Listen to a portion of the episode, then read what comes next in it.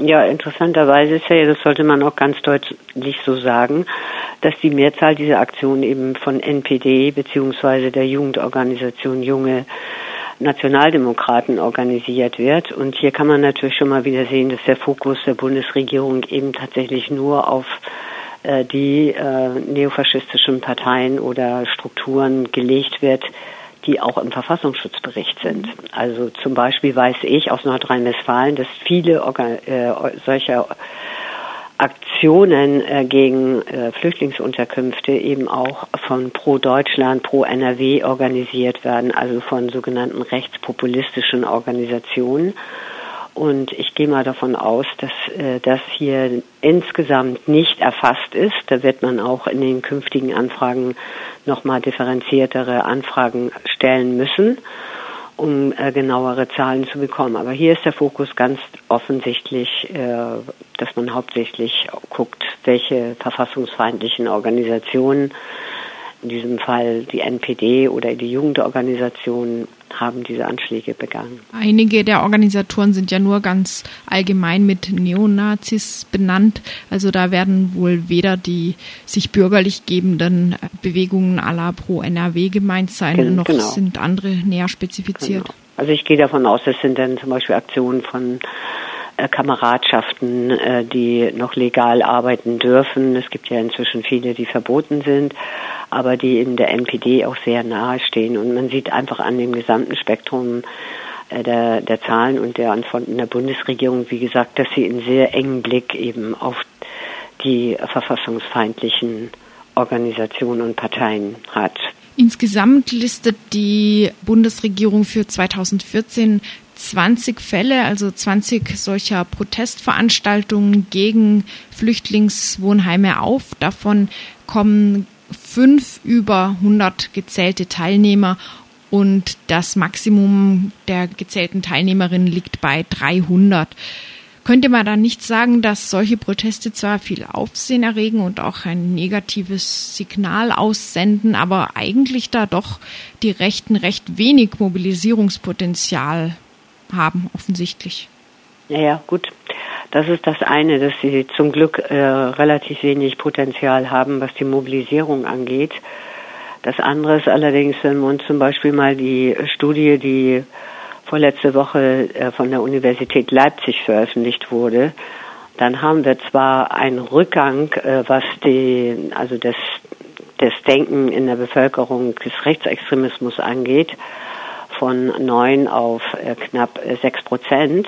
Aber wir haben andererseits äh, doch erschreckende Zahlen, also was an Fremdenfeindlichkeit, Ausländerfeindlichkeit da ist, also auch an Antiziganismus, Islamfeindlichkeit. Und das muss uns wiederum bedenklich stimmen, also dass solche Aktionen sich eben dann doch, äh, dass es in den Köpfen etwas verändert. Nicht? Also wenn ich einfach nur, nur mal eine Zahl nennen soll, also dass 76 Prozent äh, dieser Befragten äh, von der Universität Leipzig, 2500 Menschen immerhin, äh, der Meinung sind, man sollte nicht großzügig sein, wenn es um die Prüfung bei Asylanträgen geht. Ja, nicht großzügig sein und äh, dass etwa 55,3 Prozent der Meinung sind, dass Asylbewerber die hier Asyl bekommen, ähm, keine politische oder keine Verfolgung erleiden. Und das sind Zahlen, finde ich, die sollten uns einfach bedenklich stimmen. Das heißt also, wenn solche Aktionen stattfinden, dann verändert das trotzdem was in den Köpfen bei den Menschen und das finde ich doch sehr bedenklich. Da stellt sich so ein bisschen die Frage nach der Henne und dem Ei. Eben auf der einen Seite sind solche sichtbaren Proteste, die eben oft äh, von der NPD oder von den jungen Nationalisten organisiert werden, oder anderen straffen Organisationen und auf der anderen Seite ist dieser Rassismus der Mitte, der auch in der genau. Leipziger Studie untersucht wurde. Äh, greifen da Ihrer Meinung nach ähm, die rechten Parteien und Organisationen eine Stimmung auf und nutzen sie einfach für ihren Wahlerfolg aus, die schon vorhanden ist oder inszenieren Sie sie gerade erst? Ja, also ich würde erstmal so sagen, äh, wenn man jetzt äh, diese Vergleichsstudien sieht, die äh, zwei Jahre zuvor veröffentlicht wurden oder auch Jahre davor, kann man natürlich immer bestimmte Entwicklungen sehen. Von daher haben wir es, ich sage immer so, bundesweit haben wir etwa ein Potenzial von zehn Prozent in der Bevölkerung, die neofaschistischen, aber auch rechtspopulistischen, also sehr breit gespannt jetzt, ja, ähm, Gedankengut also offen gegenüberstehen.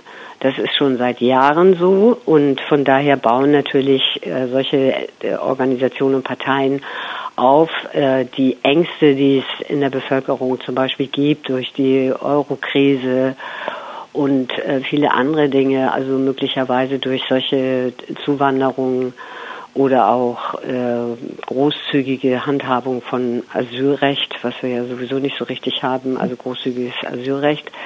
Aber haben Leute eben entsprechende Ängste und darauf bauen natürlich rechte Parteien auf. Übrigens bis hin äh, zu Parteien, die im Bundestag vertreten sind. Also wenn wir die Kampagne jetzt zur Europawahl der CSU insbesondere nochmal aufrufen, also hier permanent äh, von Missbräuchen äh, der Asyl, Asylanträge beziehungsweise der Sozialhilfe zu sprechen, das schürt natürlich zusätzliche Ängste und auch Rassismus in den Köpfen. Und von daher meine ich, äh, dass sehr wohl also solche Ressentiments ganz bewusst aufgegriffen werden, um entsprechende Wahlerfolge zu verzeichnen. Und muss man ja leider sagen, NPD hat immerhin einen Sitz jetzt im Europaparlament, was wir natürlich überhaupt nicht gut finden. Aber äh, solche Erfolge sind dann eben das Ergebnis auch von einem ja, einer nicht klaren Trennung auch zwischen konservativen Parteien und rechtsextremen Parteien. In der Anfrage ist auch eine Frage enthalten nach rechten politisch motivierten Straftaten während solcher Proteste gegen Flüchtlingsunterkünfte. Die Regierung listet dann aber äh, Straftaten aus den Kategorien links und rechts politisch motiviert auf. Greifen Linke jetzt auch Flüchtlingslager an oder wie ist das zu verstehen? nee, natürlich nicht, aber das ist immer das Spielchen, was wir übrigens auch im Verfassungsschutzbericht haben, dass äh, im Grunde ja auch immer gegeneinander ausgespielt wird, rechte Straftaten, linke Straftaten. Nun muss man wissen, dass zu 80 Prozent äh, linke, sogenannte linke Straftaten ähm, meistens Demonstrationsdelikte sind. Also zum Beispiel Vermummung oder äh, Widerstand gegen die Staatsgewalt. Das heißt also, wenn Linke gegen diesen rechten Mob demonstrieren oder Flüchtlinge verteidigen, werden sie natürlich äh, genauso angegriffen von der Polizei, insbesondere wenn es auch angemeldete Aktionen von rechten Organisationen gibt äh, werden sie genauso angegriffen und wird natürlich entsprechend einfach Zahlenmaterial gesammelt, um immer wieder zu zeigen, also hier spielt die eine Seite die andere Seite auf. Ja, also das hat natürlich auch was mit Diskreditierung vom Linken beziehungsweise überhaupt von Bürgerprotesten zu tun. Mhm.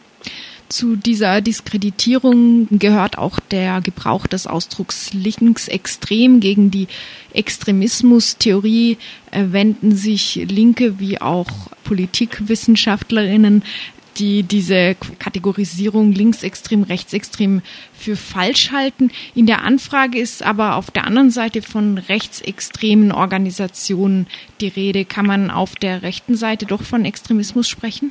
Ähm, also erstmal zur Erklärung äh, vom parlamentarischen Wort her darf man im Grunde genommen, wenn ich nach neofaschistischen Organisationen frage, kriege ich hier keine Antwort. Das heißt also, das, das, das gibt es einfach nicht. Also es gibt äh, nur den Begriff des Rechtsextremismus, was schon sehr viel sagt. Ja, man sollte wirklich die Parteien so benennen, äh, wie sie sich auch selber verstehen. Und gerade die NPD, das ist nun wirklich eindeutig, dass sie eine Partei ist, die sich in der Geschichte und in der Tradition der NSDAP versteht.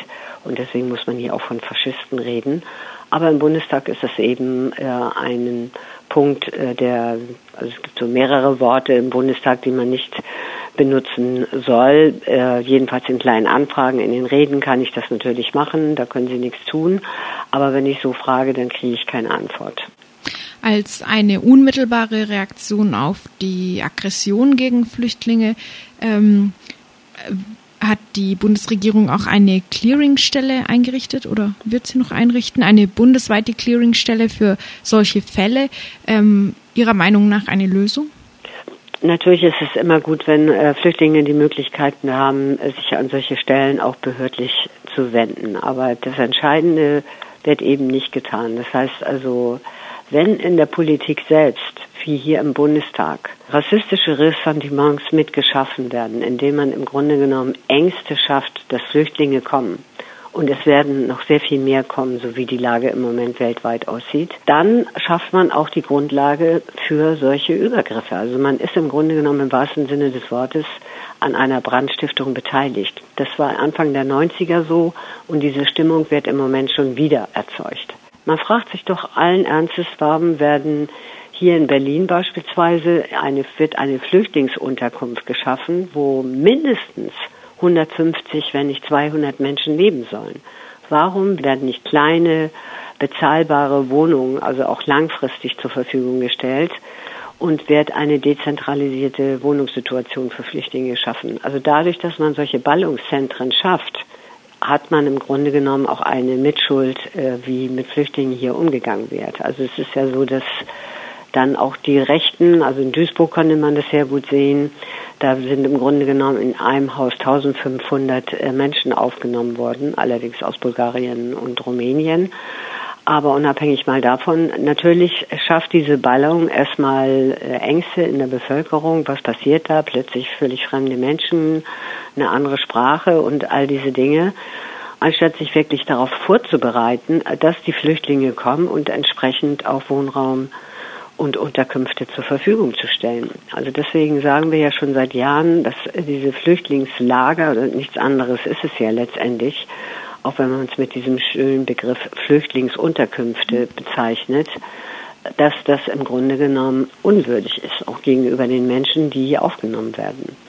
Und von daher denke ich mal, also man muss im Grunde genommen mehr darüber diskutieren, wie können Kommunen die Länder natürlich, aber auch, was kann der Bund tun, um diese Situation wirklich für Flüchtlinge zu verbessern und sie nicht in solche Sammelunterkünfte zu verfrachten. Ich hatte eben von Duisburg gesprochen.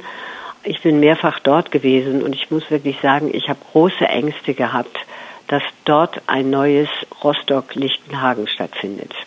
Das heißt, die Behörden gucken im Grunde genommen zu, wie sich die Situation vor Ort zuspitzt und dann natürlich auch ein entsprechender rassistischer Mob in der Bevölkerung sowas mit legitimiert, dass es auch Angriffe gibt. Das heißt, die Klärungsstelle kann im Einzelfall nur irgendetwas klären, aber mit Sicherheit nicht dieses politische Klima verändern. Und deswegen meine ich, muss in erster Linie politisch was getan werden. Es muss mehr aufgeklärt werden. Was ist die Flüchtlingssituation? Äh, woher kommt sie? Es muss vor allen Dingen mehr getan werden, was die Fluchtursachen angeht. Die Bundesregierungen der vergangenen Legislaturperioden sind mit beteiligt an Flüchtlingsursachen.